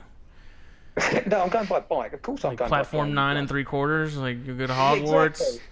Yeah. Um, Go through the brick no, it's, wall. uh, It's about a three or four hour flight from the UK. That's not Wow. bad. That's, That's not like bad here to at all. Atlanta. Yeah. Yeah, it's, it's, it's not. It's not. I mean, the security is quite high. It takes you a little while to get through security, especially. Um, I normally meet my, my field herping mates there. So as a single male traveller, turning up in Israel with a bag full of snake hooks, security is quite interested in you, as you can imagine. Yeah. Mhm. What are you Um, but once with you- these? Exactly. Once you're through security, it, it's really, really logistically easy country to herp in. Good to know. Like a recommend giant sandbox. Exactly. It's just you know, um, I, I can't really fault it to be honest. Food's good. People are friendly. hey, sounds like my kind of place. Good So food and what's snakes. uh what's the place that you haven't gone to but you really want to aside from the U.S. Uh, well, the US is, believe it or not, US is my number one place that I want to herp. oh wow. Because we're Um, number one. If you ain't first, you're last. Yeah. Ricky Bobby. Um, to be fair, the US has got. I know you take them for granted. The US has got amazing species. I don't take I them mean, for if you granted. No. You just get tired of seeing them every now and then. You want to change it up. Like I want to see a corn snake and less rat, yellow rat snakes. I want to see more more coral snakes and less copperheads. You know, just Yeah. Exactly, but you've got amazing. You know, you've got the pygmy rattlesnakes. you, I, I, never see pygmies. any of those. I love pygmies so much. Dude, oh my if god. I get a separate building, Florida. we're getting some of those. Yes, we are 100% getting pygmies. I, I used Absolutely. to keep pygmy rattlesnakes. They are an amazing species. I So love that. They are my favorite species of rattlesnakes. We went to Florida. I went to Florida on a herping trip, and we spent a lot of time in the Tallahassee area, kind of central Florida, and it was just pygmy central, man. We found so many pygmies. I was, oh, I couldn't have been happier. I found Oh, red ones. I found red ones, gray ones, and oh, they were just so pretty, man. Something I definitely want to photograph in the wild. Um, also, some of the mountain rattlesnakes, some of the little pygmy, uh, the ridge noses and things Mhm. like that. Yeah. And you've got tons of salamanders as well in the Appalachian Mountains. It's a good place. Yeah. Um, Oh yeah, apart, man. apart from the US, um, probably Japan. Yeah, I could see that. Yeah, that would be a good. That would be an awesome herping Chinese trip. Chinese mountains would be Honestly, sweet. I would love to herp Yeah. out there. My, You've- I gotta say, I want to go to Thailand really bad. Thailand, that's yeah, you've got a lot of Trimeresurus, a lot of pit vipers there. Yeah, that's that's one I want to go to really bad. But- Costa Rica's at the top of my list too, with that and West Texas. Costa Rica, yeah, I'd love to go to Costa Rica, but it's kind of everyone goes to Costa Rica, so the photographs are all of the same species Yeah. all the time. Mhm. So I, I quite like to Indonesia, that sort of area would be very cool. Papua New Guinea. yeah, I would love to do that, but I've heard that's not exactly the safest trip to make out to, the No. PNG. No, I don't think Papua New Guinea's easy herping, um, whereas I think Costa Rica's really easy herping. So, but you know, you've got to make the effort to get the decent pictures that other people haven't got. hmm Well, that's just overachieving. You're not first, you're last. It's not a competition. It's always a competition. Uh, what are your What are your pro tips as somebody who spends a lot of time out in the field for people that are Um, wanting to herp more or do a lot of get out herping now? Yeah, just get out there and do it. it. Is the first thing. Um, Is that a Nike Choose endorsement? Just Yeah, do it. Just do it. just do it. Uh, my, my, the thing, the biggest thing is choose very carefully the people you go herping with, because you are going to be out. Um, you're probably going to be hungry. You're probably going to be tired. You're either going to be very hot or very cold. You're probably going to have loads of insect bites, so you're not going to be at your chirpiest best. Um, and people can get on your nerves. So do the people I go field herping with uh, from all over Europe, you know, they're the people that make the trips. It's the company that makes the trips, not just the animals that you see. Mm-hmm. Um, so choose wisely for that. Um, I always carry an EpiPen when I go herping if there's venomous snakes in the area. You never Smart. know. It's better better to have it and not need it than Right. need it and not have it. Uh, what else? Wet wipes. Never leave home without wet wipes. you, you're always finding a snake. You get it into the perfect position to photograph, and you realise it's either shit all over itself or it's musked, and your perfect picture has got flies all over it. So wet wipes are always handy. Also, if you want to eat after you've been handling snakes and they've musked over you, it's good to have a wet wipe when you're out in the field. Some hand sanitizer too. Hand sanitizer, yeah. And camera wise, choose something robust because uh, cameras that are great for taking snaps at weddings or cameras that are great for studio photography are not necessarily the cameras that are great for being dragged through swamps or up mountains where there's loads of dust or in deserts where there's loads of sand. So uh, think about your think about your kit. Always have a camera cleaning kit with you, particularly if you're in sandy areas. That sand gets everywhere. Every nook and does, man. cranny of your body and the camera's body. Mm-hmm. So Alrighty. there you are. That's my that's my top tips. I like it. Pro tips with nipple. Well, that actually works out because we're like right at an hour and a half. Yeah. And uh, if people would like to get in contact with you, how would they Yep. go about doing so? Just send me a, a, a ping me a message on uh, Facebook Messenger is the easiest place. I have got a website which is herptwitcher.com, but it's not up and running yet. That's going to be my photographic site when I finally finish the Euro list. Cool. Um, but at the moment, if you need, if you want to uh, hook up to talk about going on a field herping trip or something like that, or you've got some cool species that you want to talk about, just get me on Facebook Messenger. It's N I P P E R R E A D, and it's Nipper Read, not Nipper Red. If you're American, That's that. That's right. 100%. I struggled with that. I knew that. I knew that from the get go. I never thought it was red. I I, wanted to verify. I never thought it was well, red. they I have that. it was They Reed. have they have a music festival over there. It's it's Reading, Uh, That's right. but yeah. we pronounce it Reading. And so I'm always like, Oh. oh, I want to go to Reading Festival. And then I like watch Yeah. YouTube videos. They're like, it's Reading, and I'm like, what? That don't- yeah. Speak real English, Stupid. not that not that English. ye old bullshit. yeah. Oh, be, I Hear love ye. the fact that you sort of speak real English when you live in a country that I've. My house is older than your country. Brilliant. Yeah, that shit's probably haunted as hell too. How's that working out for you? Yeah. All them tea drinking ghosts and spirits of the Revolutionary War and whatever. Whatever. Whatever. So before I go, Okay. when are you coming over to do some field herping? Come Probably on. after I buy a house and get married. No, don't worry about trivial things like that. Uh, That's what I'm saying, man. you tell 'em- tell the fiance that.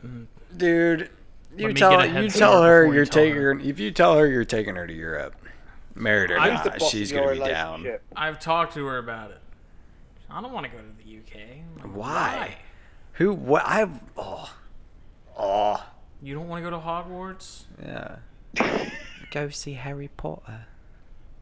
Is is like you is got- J.K. Rowling a national hero over there? She is. Hell yeah. Hmm. What about Andy Serkis? I have no idea who that is. Smeagol? No, you've lost me now. I'm a grown up. I have no idea what you're talking about. I'm a grown up. He's only like one of the best actors of our time. you don't know the Lord of the Right. Rings, man? Come on. Oh, the little fella. The little Yes. fella, yeah. Yeah, no, not so much. No. Daniel Day Lewis. Oh my God, he's not been around for about 20 years. He's an incredible actor too. Gangs of New York's one of my favorite movies. Oh dear. All right. We're gonna make it happen. Whatever. One way Yeah, or another. it'll- We're we're gonna get out there because I. Come over to I come over to the UK, and then we'll pop over into Europe and do some viper hunting. It'll be amazing. As long as I I'm going one way or kidnapped, and as long as I, you know, if I die, my body gets found and is returned to my family. Mm, yeah, let's go with that. Sure. Sure about I'll just I'm I don't want to like hostile man. Like I said, I don't want to get abducted and then get tortured for money. We are talking about Europe. We're not talking about going to Haiti. Yeah, but Oh. I, I think you need to. Hostel took place in Europe, and not Haiti. Thank you. Hostel's also a movie, pal. Based on real events. I don't want to slam you down, but Hostel took place in uh, Slovakia, which isn't really Europe. Really? Yeah, Where is it? it's not in the European community. Like the Union? Yeah, it's not in the European Oh, Union. So it's just a free for all. It's like whatever. We don't follow Yeah. rules. yeah. I mean, obviously they don't follow rules because people pay to torture. It's, that's people. that's more east. That's more Eastern European. I got you. I understand now. Hmm. So you got no excuses. Pack a bag. Let's go field herping. Come Money, on. money is an excuse. I mean, money is an excuse. because that plane ticket ain't cheap. No. Flying out there. And if we converted U.S. dollars to the rupees or baht or whatever it is y'all use over there, Yes. isn't it like wouldn't we technically be losing money because they're more expensive? Um, I'm not. Yeah, I think the pound's slightly stronger than the dollar, but I don't think there's a great deal in it. I don't like paying money to use my money. Yeah, I gotta pay money Yeah, to get less Just money. pay for all of us. I gotta for our pay for tickets, less all money. expenses paid. yeah, Look, you're getting free accommodation, and I'm running you round. All you've got to do is get your fat asses out here. Whoa. Well, only one of us is fat, okay, and it's Jake's not me. It will be a pleasure to take you around Europe. Is all I'm saying. I would love to, As long as I don't wake up missing a kidney. dude. You need to chill. All right, God, shut up. Organ harvesting is real, fine. too. They have You're gonna be Craigslist over fine. there. Quit being a You bitch. live in one of the most dangerous countries in the world, and you're worried about coming. No. Yeah, for don't. real. The U.S. is not the most one of the what? Chicago maybe. Chicago How alone. many, how many schools get shot up in America compared to Europe? Zing. Um, I don't even know what the European statistics are because I don't even look because I don't live there. Because there aren't any. We don't have it. There's no schools. There's no shoot-ups in schools in Europe. It doesn't happen. not that many here. They just make the problem out to be way worse than it is because that's all the news talks about. One is too many. I I agree. yeah, yeah. You makes It's point. like when they report on shark attacks point. constantly. Like then everyone's like, I don't want to go to the beach. Everyone's getting attacked by sharks. It's like no, two people got attacked by sharks. The news just doesn't leave it be. There's no shark attacks in Europe. You're fine. There. What about jellyfish? Oh my God. Yeah, there are jellyfish. Oh God, deal breaker. Get yourself out here. I need to show you proper European vipers. You'll love it. Ooh, I can get some Cuban cigars on there. Yeah. We I can do love the. how we can you're do more focused on the cigars than the uh, the proper European vipers. Come on. Why can't we have both? I can smoke a cigar while looking for vipers. Yeah, but You can do that. let's just go. That's all that matters. We just have That's to right. make it happen. he, we, everyone heard it. Nipper said it was free. yeah. He said he's paying for all of it. Thanks. Thanks, buddy. Just get yourselves out here. Snakes are waiting. We'll we'll make it happen. One day, one of Good. these days, we're gonna. It's gonna happen. We'll put it on the list with Australia. I think Europe yeah, should be before Australia. Australia. Well, place. Europe's going to be cheaper than Australia. I can tell you Exactly. that. That's exactly. yeah. We have to go see uh, Jake out in Australia. Jake Menny. Yeah. It's our other. That's our boy out there. There we go. Now we have two hookups. That's right. We got him. Pimping all over the world. Worldwide. all right, man. Worldwide. Thank you for coming on. Thanks for coming on, Nipple. We appreciate Really it. It's appreciate it. absolute pleasure to talk to you both, as always. We'll let you. As we'll let you get some sleep because it's like what nine or ten o'clock over there almost. Uh, It's quarter to nine, and I'm going to work. You're in the future. What's it like in the future? What's it like to The be two future's hours into the future? What happened over It's here? amazing. If anything happens, tell us now. Yeah. I want to know two hours ahead of time. If something I will happened. All right, man. I'll, I'll ping you, I'll ping you a message if anything happens. All right, appreciate Okay, it. thank you. Appreciate it. Keep me in the loop. I will do. Cheers, guys. Later. All right, I'll later, see you Nipper. soon. Cheers, Bye. Bye.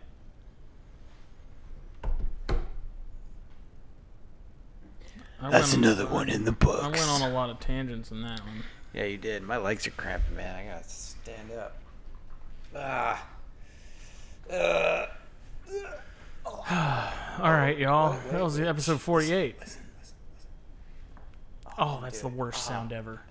That was big. I did the other one side was a big one. Oh, you didn't hear it. Thank you again to Nipper Read for Read. coming on to talk Boiga. Will not be the last Boiga episode we do. I'm sure we'll have other people that we know that have them and like to get into them more and Faux show, faux show. more field herping Very episodes. cool species. Yeah, we need to do more field herping episode. When we get Tony on, we'll have to talk a lot of field herping. Yep. Did he ever call you, by the way? Not Lame. That's okay. Um, Yeah, uh, Daytona's coming up, guys. So make sure to check us out at Daytona. we will Daytona. be there. Um, anything else? Subscribe. So, mm, big thanks to Fishhead Diagnostics, our sponsor. Make Yep. sure to subscribe to. Check them out at Facebook, Daytona if you're going. Stop by the booth. Talk Yep. to Pia. Talk to Dr. Susan. We will have more info next week. Yes, we will. And yeah. share knowledge. Not Nido.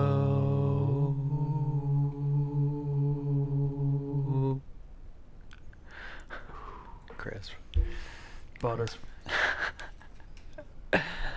Uh, Subscribe. yeah. SoundCloud, iTunes, Google Play, Spotify, all the major podcast platforms. Follow me, Justin Smith, at Palmetto Coast Exotics. Follow me, Jacob Bratz, JLB Morelia. So,